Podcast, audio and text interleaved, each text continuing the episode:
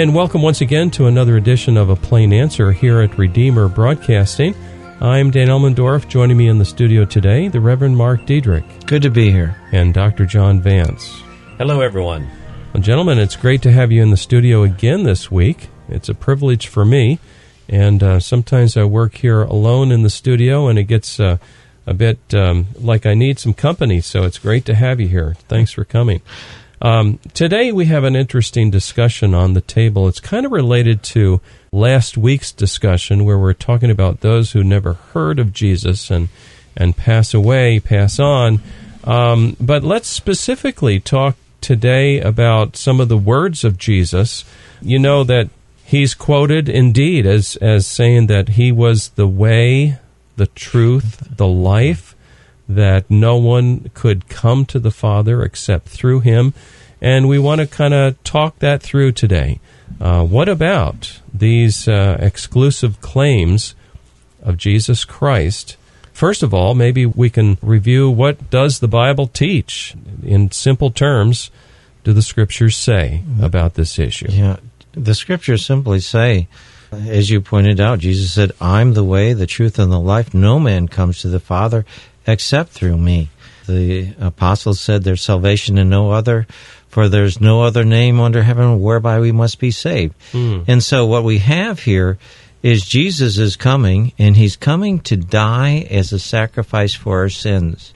And that's the only thing that could stay the wrath of God, is the perfect Lamb of God, true God, true man, dying as a sacrifice, and then rising three days later. Mm-hmm. Now, if there's salvation in any other way, why on earth did he have to die? Mm-hmm. Uh, Yeah. I mean, that's what we have in the Garden of Gethsemane. Christians have believed this through the centuries, um, and you really don't find any significant dissent from that by any Christian. Well, Origen in the early uh, church believed in a kind of uh, of uh, automatic universalism based on the atonement of Christ, uh, but he never said it was apart from Christ. Right. Uh, but as you go through through history, almost all Christians have have agreed, and have, it's been a, a point uh, of agreement. So you can call it a true consensus. Down through the centuries, they believe that Jesus Christ is the way, the truth, and the life. Uh, there's no other name under heaven given among men whereby we must be saved. Uh, up until we find maybe in the 17th century when there's a serious departure, and um, then it was not widely broadcast. They thought Christianity was superior, but when we get to the 20th century, in the latter part of the 20th century, it seems like the floodgates have been um, uh, released, and we have all kinds of, um, of views about what salvation is or is not. And moreover, to be exclusive in any way, shape, or form is a sin against the modern world, if there ever was a sin. Mm-hmm. Yeah, I think especially what John is talking about there is people who claim to be Christians are, are now making these kind of outlandish statements. I mean, even in the early church, you get Paul going to to Athens and, and preaching on Mars Hill in Acts chapter 17. He starts telling them about, uh, well, you have the uh, statue to the unknown God. I'm going to tell you who the unknown God is. And then he, as he goes and preaches, he says, therefore, since God has really revealed himself, in Jesus Christ, we shouldn't think of God as all these idols and all the other pantheon of gods that you are believing. And the, the Romans hated the early Christians and actually called them atheists because they only believed in Jesus and didn't Oh, believe in all the other gods.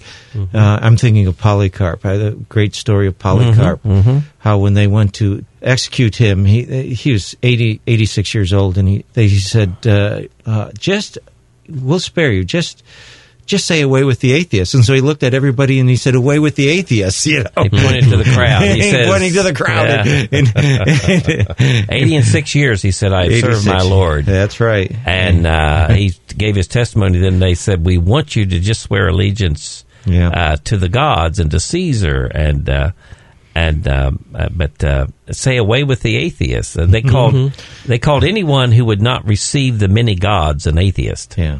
That's the point of the story. And, and actually, that's almost where we're at today. When we, we stand up and we say, Christ is the only way, instead of calling us atheists, uh, what do they call us? uh, narrow-minded, narrow-minded and bigoted or whatever. Yes. Mhm. Uh, well, well, there is a question that we have to address today. Um, uh, and let's put it from an academic standpoint as you would hear maybe a moderate to liberal seminary professor put to his students. Can we today, in the modern world of diversity and multiculturalism, continue to hold on to the exclusivity of salvation in Jesus Christ? Have we not, if you will, evolved beyond that point where it isn't one road that leads to heaven, but every road leads to heaven? Mm-hmm. Well, you know, before we take the break, I'm just reminded of um, a school down on Long Island I was at uh, a while ago attending a graduation. Without knocking the school, I think it's um, rampant in other schools as well that uh, there's a, almost a spirit on campus where um, you get the feeling that anything goes. And if you don't go along with the idea that there's different strokes for different folks, different faiths, different religions, and they're all equal, then something's wrong with you. And, you know, you won't get any persecution being a Christian, but you may get some uh, raised eyebrows if you say, yeah, but Christ is the only way to God. That you're really not allowed to say today in academia. Correct me if I'm wrong. I would agree. There's no, there's no there's no statement, so Yeah. maybe I was right. I don't know. Well, Yeah, no, what, yeah, I what agree. you would be you would be ridiculed out of class, or even in some Yeah. worst case scenario, you would be uh, punished for it. You might be sent to a diversity training course. oh, sure, sure. Those are very Yeah. popular today.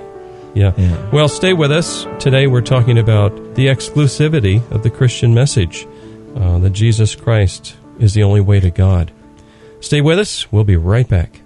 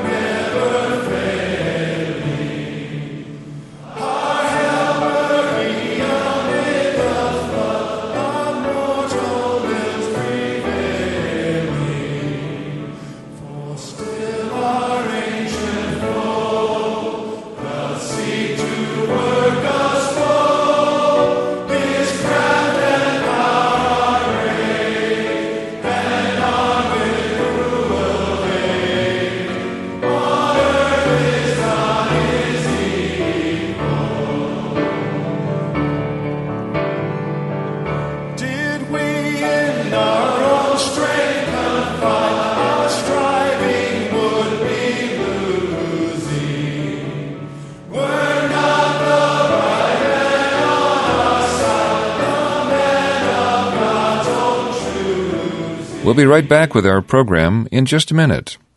Now, a reminder that your gifts to this ministry enable us to bring you thoughtful, Christ centered programming 24 hours a day. Would you prayerfully consider helping us with a tax deductible gift this month? Redeemer Broadcasting is a 501c3 not for profit broadcast ministry. We're entirely listener supported and have no advertisements.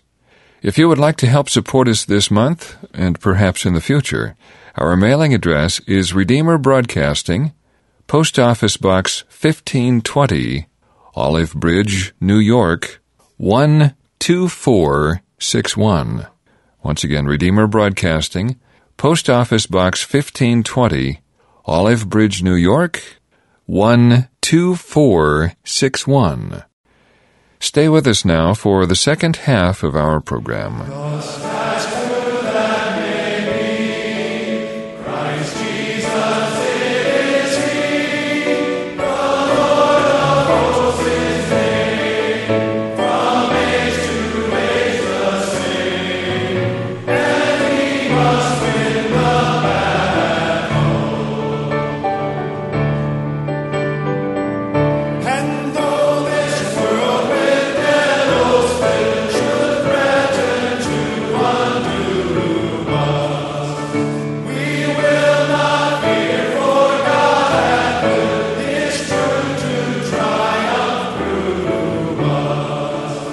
And welcome back. You're tuned to a plain answer here at Redeemer Broadcasting. I'm Dan Elmendorf in the studio today, the Reverend Mark Diedrich and Dr. John Vance. We're talking about the exclusivity of Jesus Christ. John, I think um, during the break you mentioned uh, maybe a story or two, uh, examples. I think it was InterVarsity, Campus Crusade. of course, uh, we live in, in the day of multiculturalism and diversity. It means those those two terms were actually invented, I think, to to uh, attack Christianity. Uh, ultimately, it's an attack upon American heritage and Christianity. But let's use those terms for a moment. On the college campus today, they've taken it to the extreme where I know of at least four colleges and universities. I'll name a couple of them Vanderbilt, Rutgers, Harvard, uh, Rollins College, actually, down in Florida. Uh, these institutions and about 10 more have decided that a Christian organization on campus, if it's credentialed and can get space on campus, they must open up their leadership to non Christians.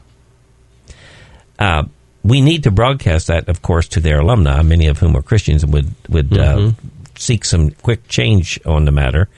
But the thing is, they would never think of doing that with a Muslim group on campus No, that's a good point. or a Jewish group on campus. no. It is only the evangelical Christian groups on campus that insist uh, that leadership matters and that belief in Christ, that He is the way, the truth, and the life, uh, is a truth, or as Francis Schaeffer used to say, a true truth, that they hold to, uh, that they are trying to almost destroy and kick them off campus. The irony of that is, if you were to go, for example, to a Muslim nation and try to push that standard, the Muslims are less tolerant, much less tolerant, and you could lose your head for professing Jesus Christ in many Muslim nations.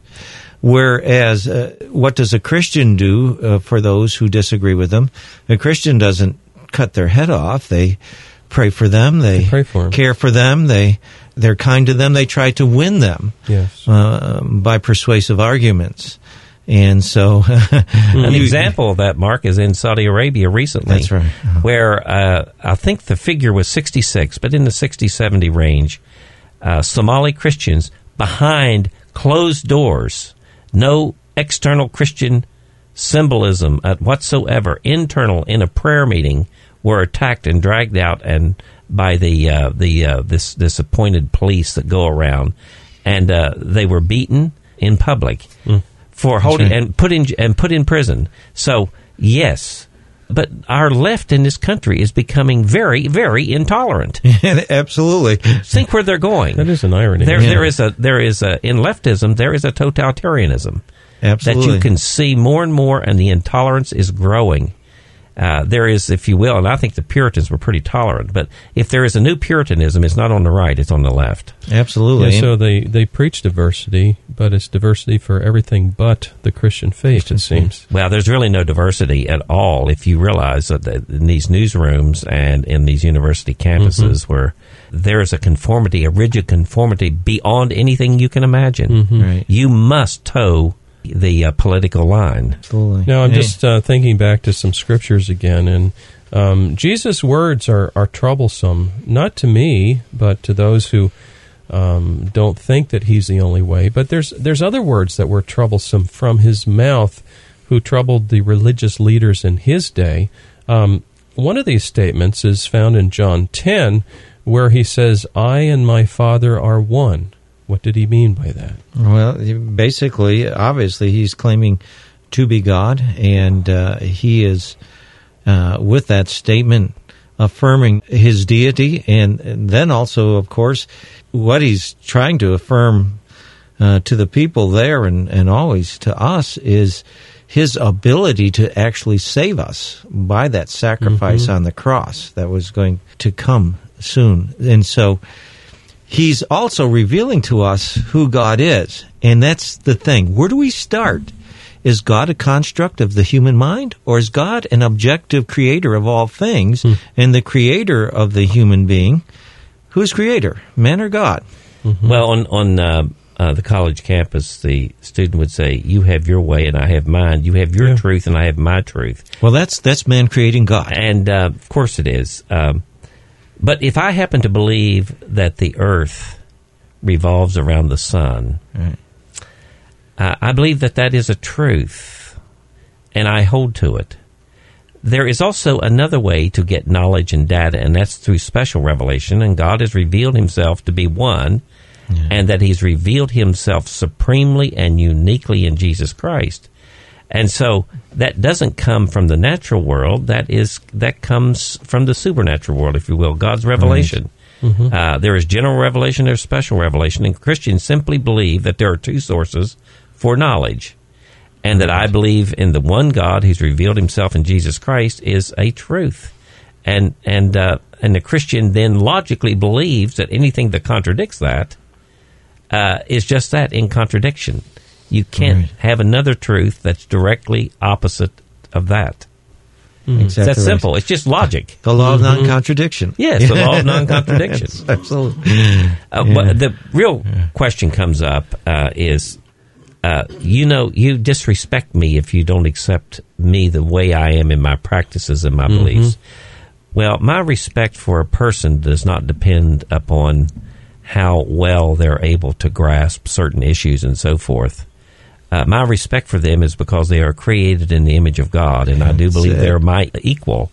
Yes. Uh, but I do not have to agree with people, for instance, who believe that the sun revolves around the earth. To respect them, I don't have to adopt that position. Well, the same way in Christianity, I don't have to adopt the position that Jesus is just one God among many. That's the point. If God is who He is, and if He's revealed Himself, the mighty creator of the universe, we would expect He would have revealed Himself. And we have His special revelation in Jesus becoming man. We also have His special revelation in His Word, the Bible that we have. And so we have an objective, and that's an important thing, an objective information mm-hmm. about who God is. It's not subjective. That's when man creates God. That's all subjective. That's how I feel. How I feel about God. Well, how you feel about God may be. Uh, how do you feel about anything? You, it changes all the time. I had a sermon uh, once I preached, and I don't remember exactly what I preached, but I do remember saying in there that we believe Christianity because it's true. Yes. And I had a uh, college professor to come up afterwards, who was, by the way, a member of the church. And he came up afterwards and he said, You said that we believe Christianity because it's true. Yeah. He says, I believe Christianity because it's my heritage and it's what I've been taught. What about all these other people? of course, we dealt with that last week. yes. But nonetheless, that is the problem today. Yeah. Uh, it's difficult for people to believe in truth. And that is. Jesus said, I am the way, the truth, and the life. And of course, when he was before Pilate, then Pilate immediately says, What is truth? Which shows that Pilate's worldview there as well. There's one other thing. Uh, this uh, view, the political uh, cant and norm today, is infecting our churches, even many of our evangelical Oh, yes. churches. There's no Yeah. question. And I do discover that uh, that uh, many people uh, would not hold to what we're talking about here today, even though they come from a tradition that holds to that. Yeah. So we are, in a real sense, in a uh, spiritual warfare at, at this point and over this issue in this country. And it's a real sad thing because that's one of the reasons why we need another great awakening in this nation. Because we've compromised so much of the truth about God. And as you say, it is truth, it is objective. You know, to say, well, hey, you know, God is a God of love. Well, what does that mean? Well, it means He's going to take and accept anything. You know, my wife is a wonderful, loving woman. But guess what? If I were on Valentine's Day, had taken some flowers and given them to uh, a woman she was working with and not to her, she would have rightfully knocked my block off. you know, right. and yet we turn around to God and say, "Hey, eh, please, you need to accept however we treat you." Yes. And to me, that's the epitome of absurdity. I- I'm almost beyond words because to me, that thing is so stupid to look at God and say, you've got to accept the way I treat you, even though you're a mighty God and you've told me what you want and things like that. And then I turn around and just make you whatever I want to make you. It doesn't make sense to me. The future of the Christian church uh, in America depends on getting back to its belief that Jesus indeed is who he said uh, he was and is. And wherever you don't find that, you're finding that the church is not only being secularized, but they are losing their numbers in vast, even alarming rates. Uh, people think today if you preach the gospel, you will lose the culture. No, it's just the other way around. You Yeah. preach the gospel, you will gain the culture. I'm uh, I'm back reading the uh, book of John here again, the Gospel of John, chapter five. This time, it's talking about Jesus having healed a man. Um, then Jesus withdraws, um, goes. Um, there was a multitude in the place. It says John five thirteen fourteen. Then it says Jesus uh, found himself afterward in the temple. Said to him, "See, you have been made well. Sin no more, lest a worse thing come upon you." The man departs, tells Jews that it was Jesus who made him well. Then, for this reason, the Jews persecuted Jesus and sought to kill him because he had done these things on the Sabbath. So, of course, that was a complication. He, he healed on the Sabbath day. But I, here's the point. But Jesus answered them, My Father has been working until now, and I have been working. Therefore, the Jews sought all the more to kill him because he had not only broke the Sabbath, but also said that God was his Father, making himself equal with God. Um, so Jesus was very special. Um, he claimed to be God. Um, and so this is a very important part of the picture here. This is truth. Uh, Jesus claimed to be God, and that's why they wanted to kill him. He is Lord. In saying He's God, He is Lord. I can't help but think of C.S. Lewis and all these people who tried to say that Jesus, well, he was just a good man. C.S. Lewis, I think, summarized it when he said, He's not a good man. Jesus is either He's a liar, or He's a lunatic, or He is Lord. Mm-hmm. To say He's a good man doesn't cut it. Not a lot of options, are there? Yeah. Nope. No. And of course, the very first creedal statement in the Bible, in the New Testament, is a very simple one Jesus is Lord. Three words. Now, are we being proud or stubborn or arrogant by holding to the idea that Christ is the way to salvation? You know, that, that is an excellent question because it is uh, where the criticism comes, isn't it? Mm. Um, you know, I, I've thought a lot about this because of uh, my background and so forth. Uh, would I think that a person is arrogant and and um, a person is stubborn and recalcitrant uh, if, for instance, they were managed their money in a different way than I did and they actually made money, um, and my way was inferior? Would that person not look at my way and say, you know, I still respect you and I hope you do well, but I think you're on the wrong path in the way you go about trying to invest your money? Yeah, you're getting nothing for your reward. Jesus talks about people bearing their talents and so forth. But the wise man who knows how to invest, uh, y- you don't even apply the category of honor or proud or whatever.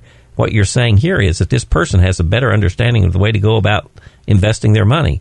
Well, all Christians are saying is, I, I don't disrespect you, and I don't dishonor you, and I don't think I'm proud because I believe in the Lord Jesus Christ.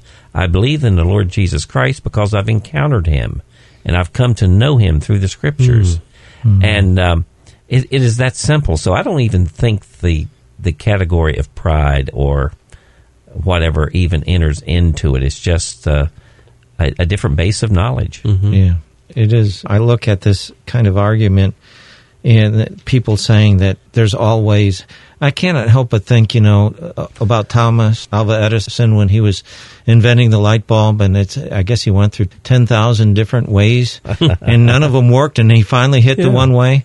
Now, to to say that always lead to to God is almost like saying all ten thousand ways will give you a light bulb. Mm-hmm. No, no.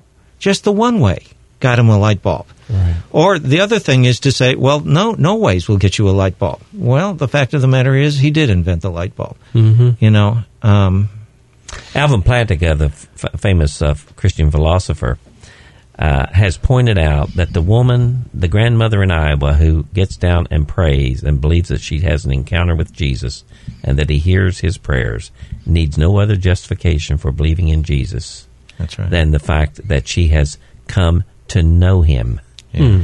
And uh, that's properly basic, he says. And there's no one can take that away from you. Uh, uh, Christians are not haughty. Oh, well, some may be, like everybody else. But all, all we're saying is we've come to know Christ. And uh, I would like for you to come to know him too. Not because I'm better than you, or I'm smarter than you, or even dumber than you. uh, it is simply because I've encountered him and I know his grace. Yes. Well, today we've been talking about Jesus and uh, his claim to be the way, the truth, and the life.